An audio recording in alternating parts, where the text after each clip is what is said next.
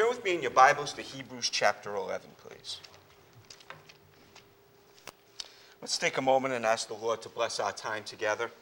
Father, we thank you for the power of your word that works effectively in each and every person who has trusted the Lord Jesus Christ as their Lord, God, and Savior. Father, we thank you that you have equipped us thoroughly to serve you through the power of your word in our lives. Father, help us to apply Scripture to our daily lives. In Jesus' name we pray. Amen. Hebrews chapter 11. Let's start in verse number 1, in which the Bible tells us Now faith is the assurance of things hoped for, the conviction of things not seen. For by it the people of old received their condemnation.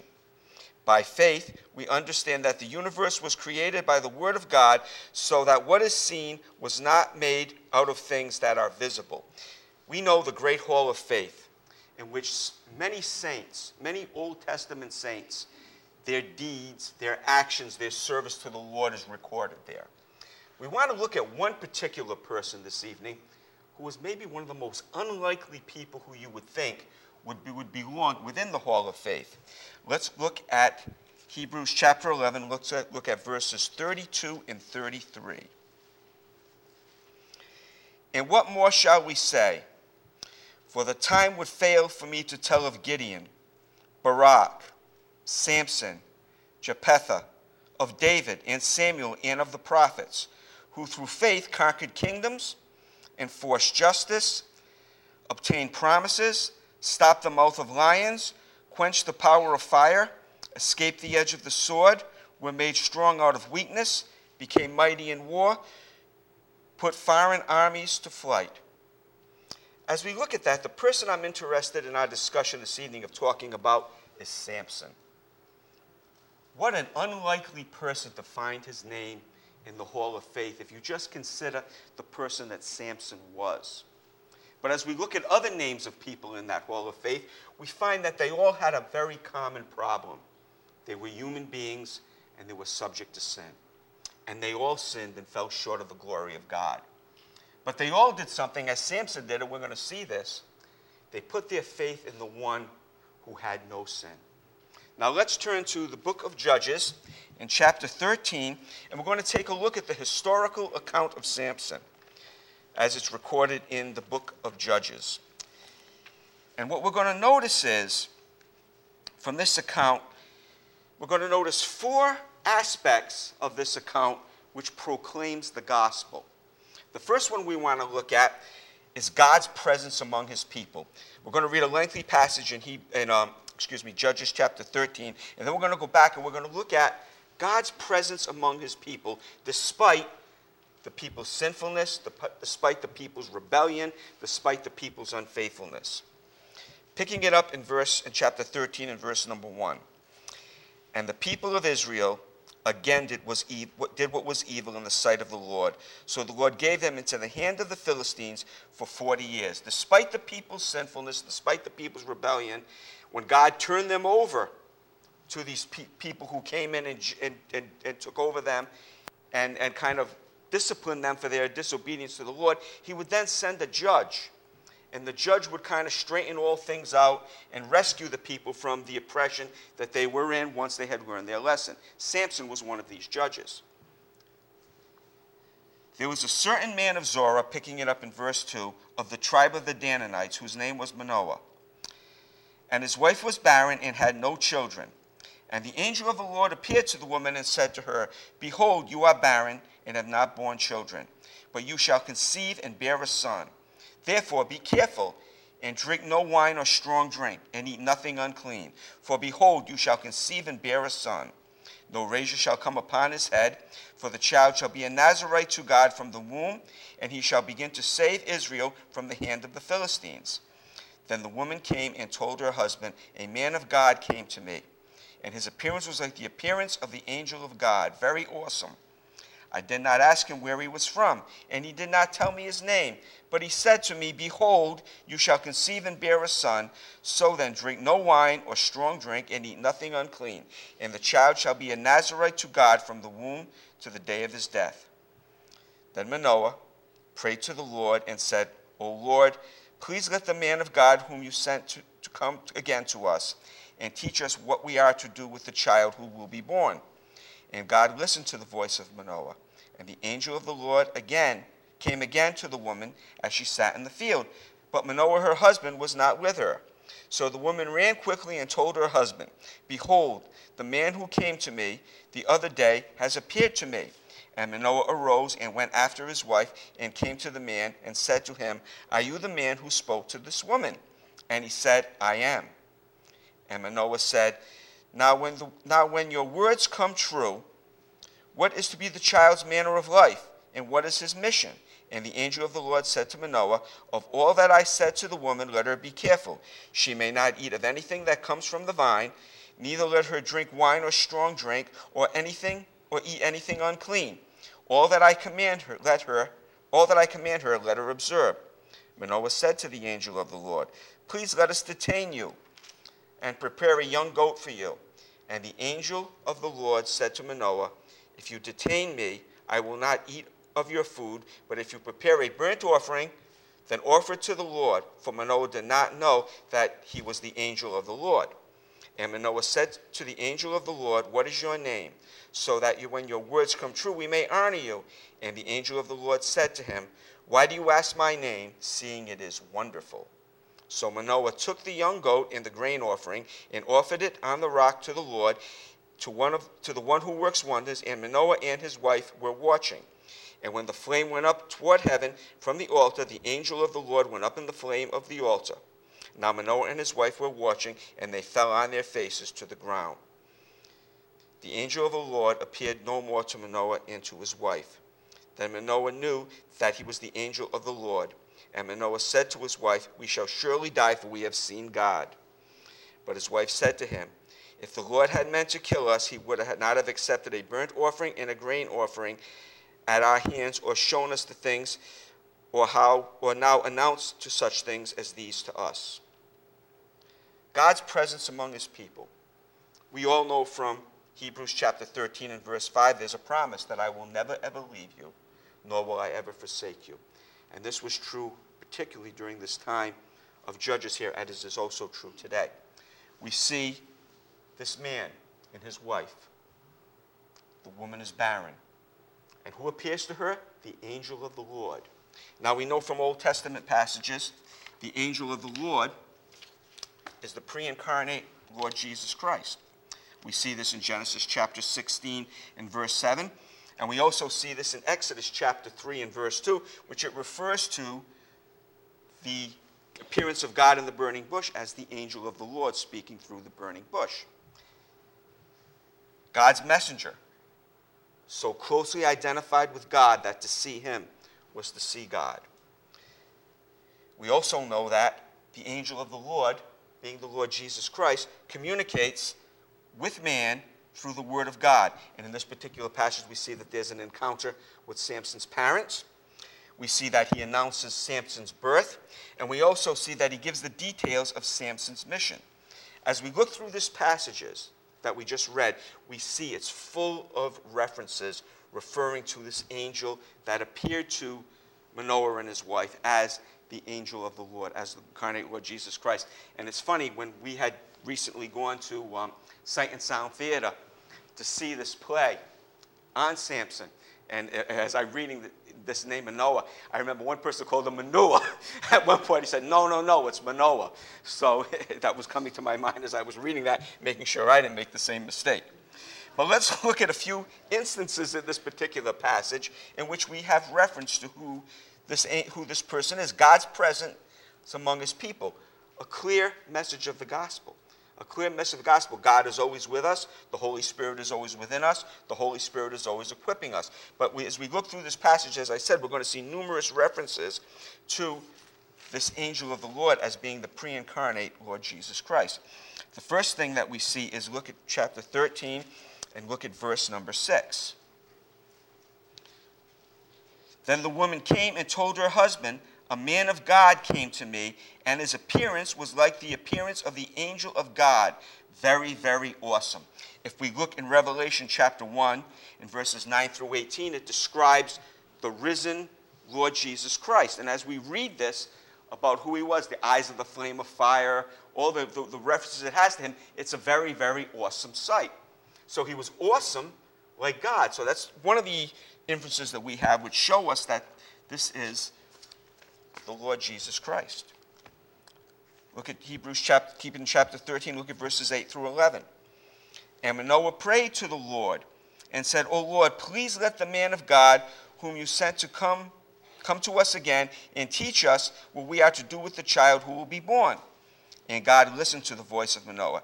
And the angel of the Lord came again and said to, to the woman as she sat in the field, But Manoah, her husband, was not with her.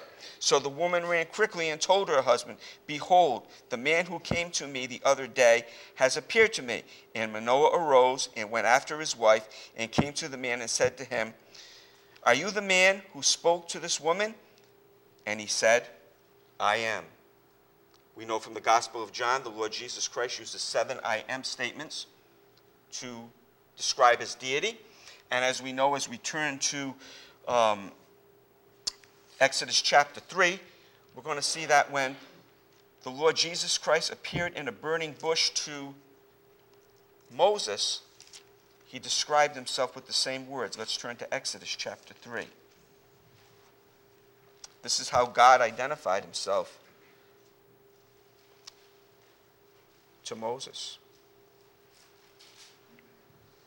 If we look for a moment in verse 2, it says, And the angel of the Lord appeared to him in a flame of fire out of the midst of the bush. He looked, and behold, the bush was burning, yet it was not consumed. So we see that the angel of the Lord had appeared to Moses through the burning bush. Now let's look at verses 13 through 15.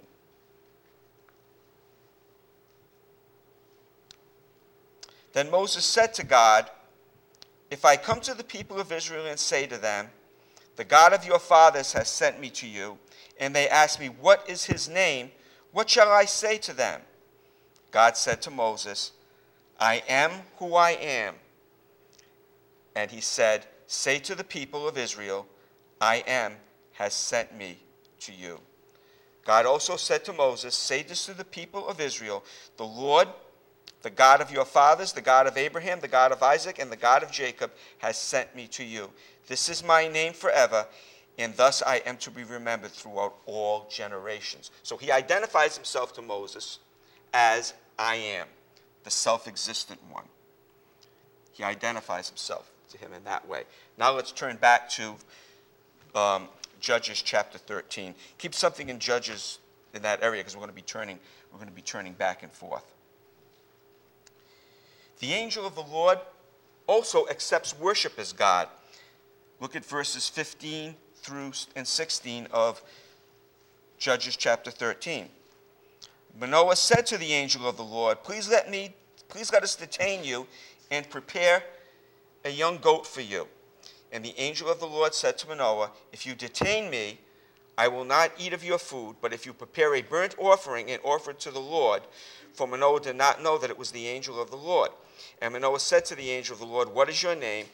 So that when these words come true, we may honor you. And the angel of the Lord said to him, Why do you ask my name, seeing it is wonderful? So we see in these particular passages that he prepares a burnt offering to the Lord.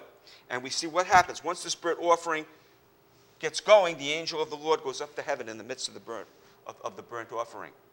Again, up in the flame, just as it appeared in, to Moses in, in, uh, in Exodus chapter 3. And we see in verse number 23 of this particular passage also, as far as this um, accepting worship as God, is in verse 23 it says, but, this, but his wife said to him, If the Lord had meant to kill us, he would not have accepted a burnt offering and a grain offering at our hands, or shown us all these things, or now announced to us such things as these. So he accepted worship as God. And what happened when they, this happened? They fell down on their face in worship of the Lord. We see that happening in so many times when the Lord appears to people in the Old Testament and the New Testament. When we look at Revelation chapter 1, when he appears to John, he falls down at his feet in complete worship, in complete worship of, of the Lord Jesus Christ. We also see in this particular passage another inference Look at verses, we just read them, verses 17 and 18 again. And Manoah said to the angel of the Lord, What is your name? So that when your words come true, we may honor you. And the angel of the Lord said to him, Why do you ask my name, seeing it is wonderful? We're all familiar with Isaiah 9 and verse 6, in which tells us it's a, it's a passage that we read a lot uh, around Christmas time. It appears on a lot of Christmas cards. It says, For to us a child is born, to us a son is given, and the government shall be upon his shoulder, and his name shall be called Wonderful Counselor, Mighty God, Everlasting Father, Prince of Peace. So, this is another reference to this angel of the Lord who appeared to Manoah and his wife as being the incarnate Lord Jesus Christ. Finally, we look at, as we look at this passage, we see another, another reference. Look at verses 21 through 23. And the angel of the Lord appeared no more to Manoah and his wife. Then Manoah knew that he was the angel of the Lord, and Manoah said to his wife, We shall surely die, for we have seen God. If we remember, back in Exodus, Moses wanted to see the glory of God. And God said, What? No man shall see me and live. So these, these people obviously had some sort of a biblical background, some sort of an idea of what was going on, because they had this reference. They knew who the angel of the Lord was. They also knew that they picked up on all the little hints that were given, and they realized that they had seen God, and they realized that there was a possibility from that particular passage in Exodus that they could have died. But then she says, well, he wouldn't have shown us all these things or accepted the burnt offering had he intended to kill us. So the first aspect of the gospel that we see in the historical account of Samson is God's presence, ever presence among his people. And it's so true today as it is then. God's presence among us. Hebrews 13, 5, I will never leave you, I will never forsake you. There's a number of passages in the Gospels. We looked at one this morning, which the Lord Jesus Christ said, Lo, behold, I will be with you till the end of the age. God's presence is always among his people, regardless of his people's unfaithfulness. Another aspect that we see through the life of Samson is Samson's sinfulness, the sinfulness of mankind in need of salvation. Samson was no stranger to this. I think what we would have called Samson in this day and age was probably a playboy. Samson was the kind of guy who just loved to have fun and did everything despite his Nazarite vow, did everything he could do to dishonor God through, through, the, through the mission that God had set for him. Let's look at a couple of these in, inferences. First of all, we know that Samson, in chapter 13, we read it was, was to be a Nazarite from, from, from birth to the grave for his entire life, which meant he was to keep this vow, was supposed to keep this vow for his entire life. Some of the other aspects was it said, No razor shall come upon his head. And he was to save Israel from the hands of the Philistines. You see, that was from the very beginning Samson's mission, to save Israel from the hands of the Philistines. So, despite whatever kind of life Samson lived, God was going to use Samson for this purpose. He was going to learn a lot of hard lessons, as we're going to see along the way, but God was going to use Samson, despite himself, for this particular purpose. Let's look at some of the things, the problems that Samson had. First of all, Samson pursued foreign women, despite warnings from his parents and warnings from others not to do so. Deuteronomy chapter 7, in verses 3 and 4, says this God, God speaking. You shall not intermarry with them giving your daughters to their sons, or taking their daughters for your sons. For they would turn away your sons from following me to serve other gods. When the anger of the Lord, then the anger of the Lord would be kindled against you, and he would destroy you. Samson pursued foreign women. Let's look at chapter 14, verses 1 through 3. Samson went down to Timnah, and at Timnah he saw one of the daughters of the Philistines. Then he came up and told his father and mother, I saw one of the daughters of the Philistines at Timnah. Now get her for me as my wife. But his father and mother said to him, Is there not a woman among the daughters of our relatives or among the people that you must take a wife from the, from the uncircumcised Philistines? But Samson said to his father, Get her for me, for she is right in my eyes. Now, God was eventually going to use this in Samson's life as part of his whole plan for Samson to defeat the Philistines as we go on in the story. We read that many Philistines were, were, were killed by Samson as a result of this wedding and, and, and the aftermath of the wedding feast and some of the events that took place. But God used Samson in spite of his own sinfulness. Samson pursued foreign women. Look at chapter 16 and verse number 1. Samson went to Gaza, and there he saw a prostitute, and he went into her. Again, Samson pursuing foreign women. Look at chapter 16 and verse number 4. After this, he loved a woman in the valley of Sorek, whose name was Delilah. So Samson, the first thing he did is he broke that vow of not pursuing foreign women and taking foreign women as their wives. Again, he was a Nazarite. He was set apart as holy to God, and he was breaking that commandment right there. As we look at the life account of Samson, we also see that Samson breaks every Nazarite requirement that there is. In Numbers chapter 6, we have the three provisions of the Nazarite vow. They are abstinence from wine, no contact with the dead, and no cutting of hair. Samson breaks each and every one of these requirements. Look at chapter 14 and verse 5. He comes in contact with wine.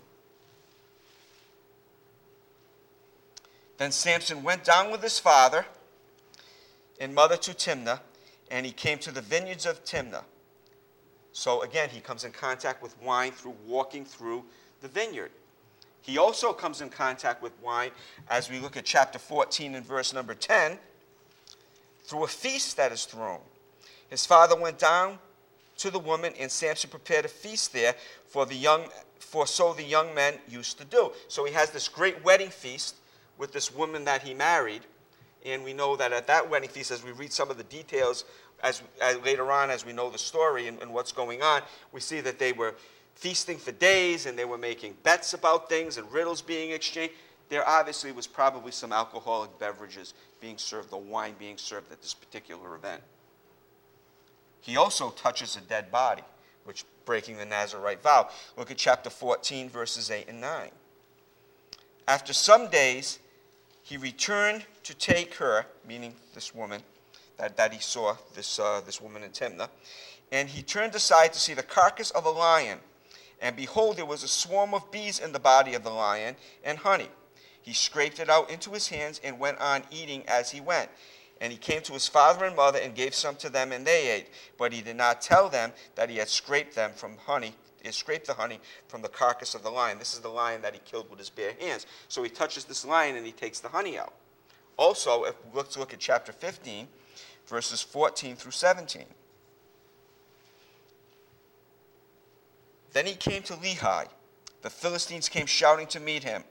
Then the Spirit of the Lord rushed upon him, and the ropes that were on his arms became as flax that he had caught fire, and the bonds melted off his hands. And he found a fresh jawbone of a donkey, meaning this donkey had probably just died, and put it and put it in his hand and took it, and with it he struck down one thousand men. And Samson said, With the jawbone of a donkey, heaps upon heaps, with the jawbone of a donkey, I have struck down a thousand men.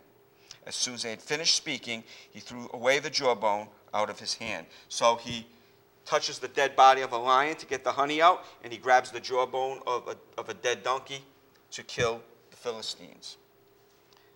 And then he breaks as we're going to see in chapter 16, he breaks one of the biggest vows, and that vow is he cuts his hair, and that ultimately leads to his demise, as we see in verse uh, chapter 16 and verse 4. After this, he loved a woman in the valley of Sorek, whose name was Delilah. And the lords of the Philistines came up to her and said to her, Seduce him, and we see where and we, and we see where his great strength lies, and by what means we may overpower him, that we may bind him and humble him. And we will each give you 1,100 pieces of silver. So Delilah said to Samson, Please tell me where your great strength lies, and how you might be bound, that one could subdue you. So the, the, the, the um, this whole process now starts. She goes to him several times, several times, asks him where his strength is. Each time he kind of toys with her. He tells her something. She binds him She says, Samson, the Philistines are upon you. He breaks the thing. He goes off and he destroys those Philistines. And then the same thing happens over and over and over again. You think he would have got it after like the second or third time of her binding him when he tells her where the strength is. Think he would have got it, but he doesn't. Let's pick it up in chapter 15. I'm sorry, yeah, in chapter 16, in verse number 15. And she said to him, This is Delilah, How can you say I love you when your heart is not with me? You have mocked me these three times, and you have not told me where your great strength lies. And when she pressed him hard with her words day after day and urged him, his soul was vexed to death. And he told her all his heart and said to her, A razor has not come upon my head, for I have been a Nazarite from my mother's womb. If my head is shaved, then my strength will leave me, and I shall become weak and be like other men. When Delilah saw that he that when Delilah saw that he had told her all his heart, she sent and called the lords of the Philistines, saying, Come up again, for he has told me all his heart. Then the lords of the Philistines came up to her and brought the money in their hands. She made him sleep on her knees, and she called a man and had him shave off the seven locks of his head. Then she began to torment him, and his strength left him. And she said, The Philistines are on you, Samson. And he awoke from his sleep and said, I will go out as in other times and shake myself free. But he did not know that the Lord had left him. And the Philistines seized him and gouged out his eyes and brought him down to Gaza and bound him with bronze shackles. And he, and he ground at the mill in the prison. But the hair of his head began to grow again after it had been shaved. So he breaks every single Nazarite vow, no different than any other human being. Samson was a man who was bound by the sinfulness brought about by the fall. It was, he, he was no different than any of us. He broke each and every one of these Nazarite vows, and he also pursued foreign women. So he was a man, like every man, in need of salvation. Another aspect that we see, which clearly proclaims the gospel, is the Spirit of God empowering his people. Galatians 5:16 tells us this, walk by the Spirit and you will not gratify the desires of the flesh. For the desires of the flesh are against the Spirit, and the desires of the Spirit are against the flesh, for these are opposed to each other, to keep you from doing the things you want to do. Let's look at this from the context of Samson. Let's look at chapter 13 in verses 24 through 25. And this is right after Samson had been born. The Bible says, and the woman bore a son and called his name Samson. And the young man grew, and the Lord blessed him, and the Spirit of the Lord began to stir him in Mahaneh-dan between Zorah and Eshtaol. So from the very beginning, the Spirit of the Lord was working in the life of Samson. Other instances that we see. Look at chapter 14 in verses 5 and 6 when he comes in contact with this lion. And Samson went down with his father and mother to Timnah, and they came to the vineyards of Timnah, and behold, a young lion came toward him roaring. Then the Spirit of the Lord rushed upon him, and though he had nothing in his hand, he tore the lion to pieces as one tears a young goat. Look at chapter 14 and verses 19 through 20. And the Spirit of the Lord rushed upon him. And he went down to Ashdod and struck down thirty men of the town and took their spoil and gave the garments to those who had been told the riddle. In hot anger, he went back to his father's house, and Samson's wife was given to his companion, who had been his best man. So Samson, the Spirit of the Lord rushes upon him. When he told the riddle to these men, he was given so, so many garments, so many garments, and so many items. But what did he do? Again, his own sinfulness. Does he go out and buy them for himself? No. He goes, he steals them from somebody else. But the Spirit of the Lord, it says, rushed upon him. Look at chapter 15 and verses 14 through 16. When he came to Lehi, the Philistines came shouting to meet him. Then the Spirit of the Lord rushed upon him, and the ropes that were on his arms became as flax that had been caught in fire, and the bonds melted off his hands. The Spirit of the Lord, it says, rushed upon him. The King James says, and the New King James says, came upon him mightily. This word rushed upon him means it came with great power, with great might, with great power, not from his own, but with great power from God just as the Holy Spirit in our life comes upon us to empower us to do things that we can't do on our own. See, we have the Holy Spirit indwelling us. In the Old Testament, it was different. God used the Holy Spirit in the lives of certain people to empower them for tasks that they could not do on their own for the benefit of God's people. We have the benefit of the Holy Spirit indwelling us. After, after salvation, the Holy Spirit indwells all believers. It is our guarantee of a future inheritance, but it also is our, the way we perceive, perceive the Word. It allows us to read the Word, to study the Word, and understand the Word. And it equips us to do things with the power of God behind it. And that's what we see in the gospel. Once saved and that Holy Spirit comes upon you, God now can empower you to do the things that you could not do on your own. We can do nothing apart from God, apart from His grace. We can do it in our flesh, but it's not honoring to God in that way. So he, the Holy Spirit came upon Samson in these instances as it comes upon believers today from the indwelling of the Holy Spirit to empower us to do things that we could not normally do on our own. Final aspect that we see about the gospel is God alone can provide salvation. Acts chapter 16 and verse 31 says, Believe in the Lord Jesus Christ and you will be saved, you and your household. Acts 4:12 tells us this, there is salvation in no one else, for there is no other name under heaven given among men by which we must be saved. Now let's look at this from the historical account of Samson. Let's turn to chapter 16 and let's look at verse number 23.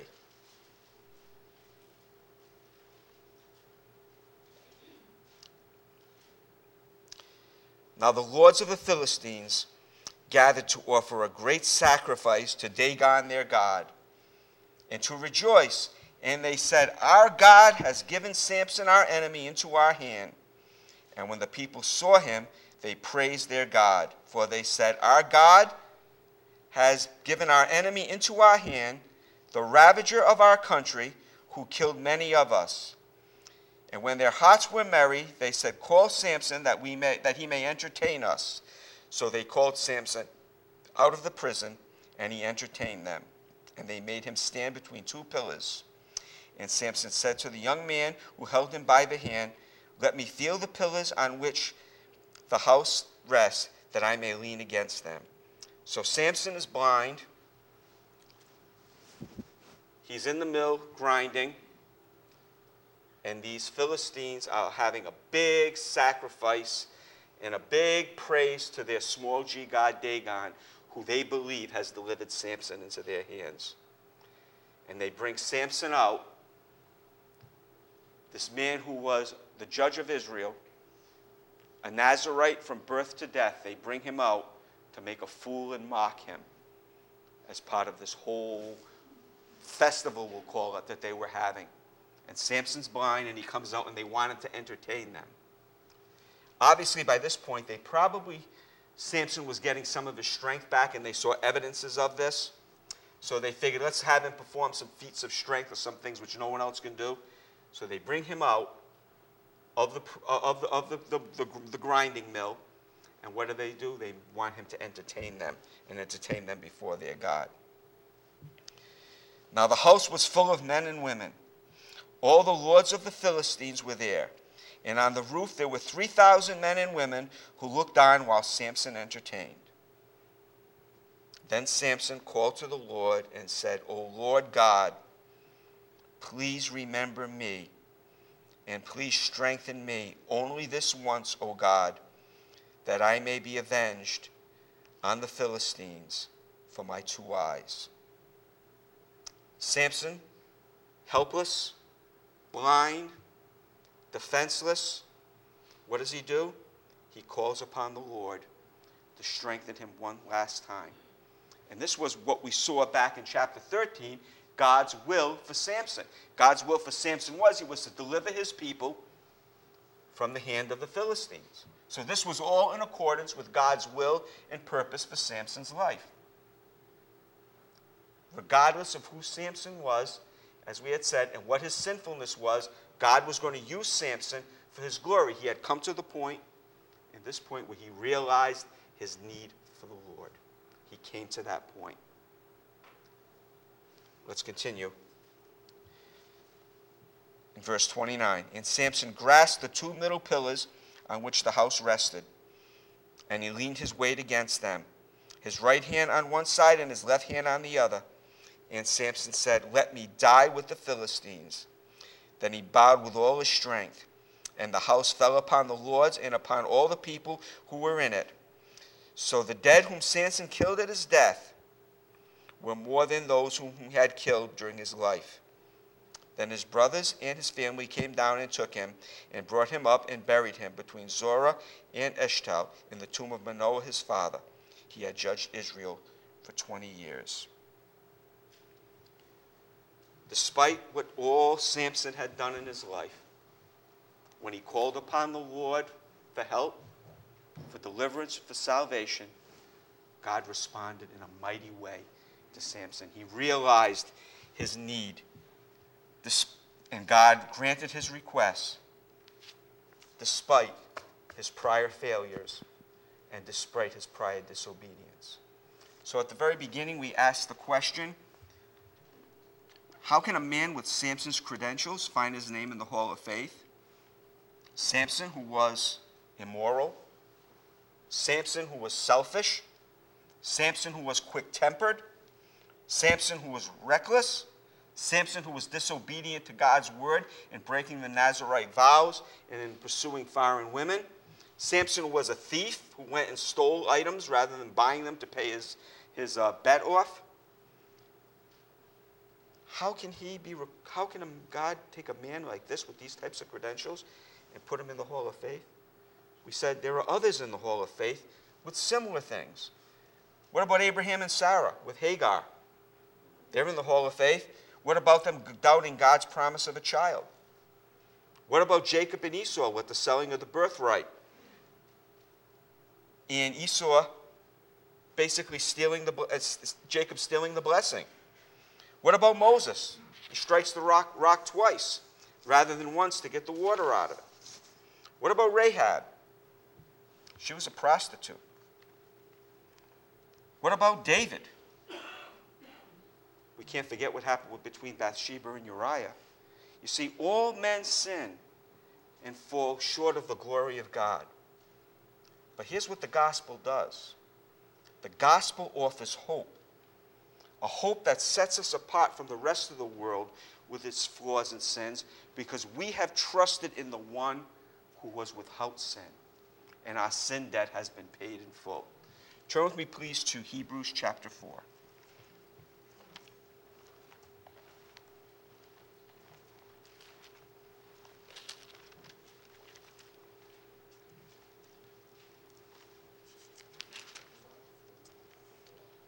And let's look at verses 14 through 16.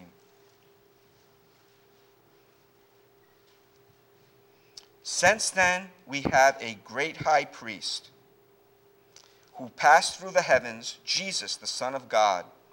Let us hold fast our confession, for we do not have a high priest who is unable to sympathize with our weakness, but one who in every aspect has been tempted as we are, yet without sin.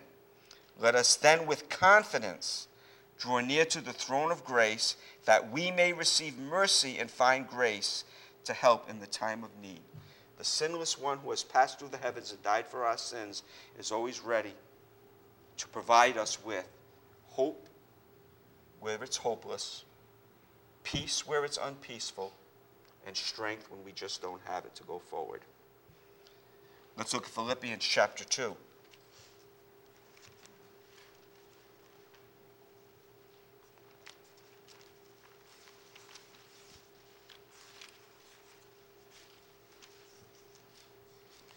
Let's look at verses 5 through 11.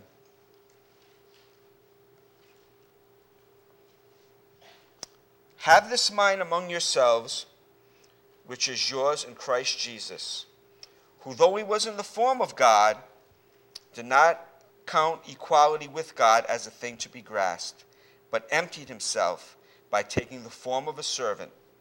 Being born in the likeness of men, and being found in human form, he humbled himself, becoming obedient to the point of death, even the death of the cross. Therefore, God has highly exalted him and bestowed on him the name that is above every name, so that at the name of Jesus every knee should bow in heaven, and on earth, and under the earth, and every tongue confess that Jesus Christ is Lord to the glory of God the Father. There is hope and there is salvation for everyone in the gospel, regardless of our past, regardless of what we've done, regardless of what, where we've come from, regardless of our, our ethnic race, regardless of who, what religion we come from, there is hope in the gospel. And the story of Samson clearly illustrates that. We saw what Samson's life was like, we saw what his character was like. But yet, his name, his, his life history is recorded in Scripture, and his name is recorded in the Great Wall of Faith. Let's look at Colossians chapter 2.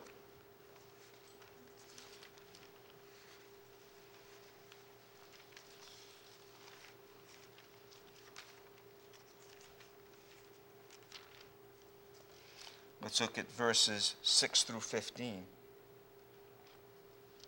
Therefore, as you have received Christ Jesus the Lord, so walk in him, rooted and built up in him, and established in the faith, just as you were taught, abounding in thanksgiving. See to it that no one takes you captive by philosophy and empty deceit, according to the human tradition, according to the element, the, according to the elemental spirits of the world, and not according to Christ. For in him the whole fullness of the deity dwells bodily and you have been filled in him, who is the head of all rule and authority. In him also you were circumcised with the circumcision made without hands, by the putting off of the body of the flesh, by the circumcision of Christ, having been buried with him in baptism, in which you were also raised with him through faith, in the powerful working of God who raised him from the dead. And you who were dead in your trespasses, in the uncircumcision of your flesh, God made alive together with him, having forgiven us all trespasses by the canceling the record of debt that stood against us with its legal demands. This he set aside, nailing it to the cross. He disarmed the rulers and authorities and put them to an open shame by triumphing them, by triumphing over them in it. You see, when we were dead in our trespasses and sins, Samson was dead in his trespasses and sins. Abraham was dead in their trespasses and sins. The list goes on and on, each and every one of us. The Lord Jesus Christ came and paid that debt for us. He paid a debt that we could never pay on our own. He paid a debt that it was impossible for us ever to overcome. It was one of those circumstances that we were all destined to eternal hellfire without the Lord Jesus Christ. But again, as we said, there's hope in the gospel through him. He died on the cross to forgive us so that our sins can be forgiven. And we need to embrace that. We need to acknowledge that. We live in a world today in which there's so much going on. God has been put on the back burner in almost everything that takes place that we see. His name is being taken out of the Constitution. His name is being taken out of the Pledge of Allegiance. Man is going spiraling downhill.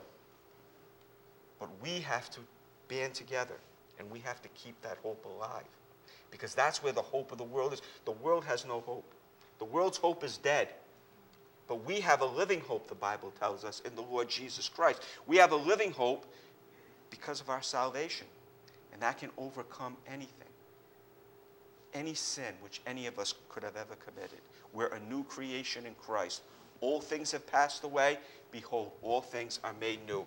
One last scripture passage, Colossians chapter 1. verses 21 through 22. And we'll close with this. And this is for each and every one of us, as it was true for all those Old Testament saints.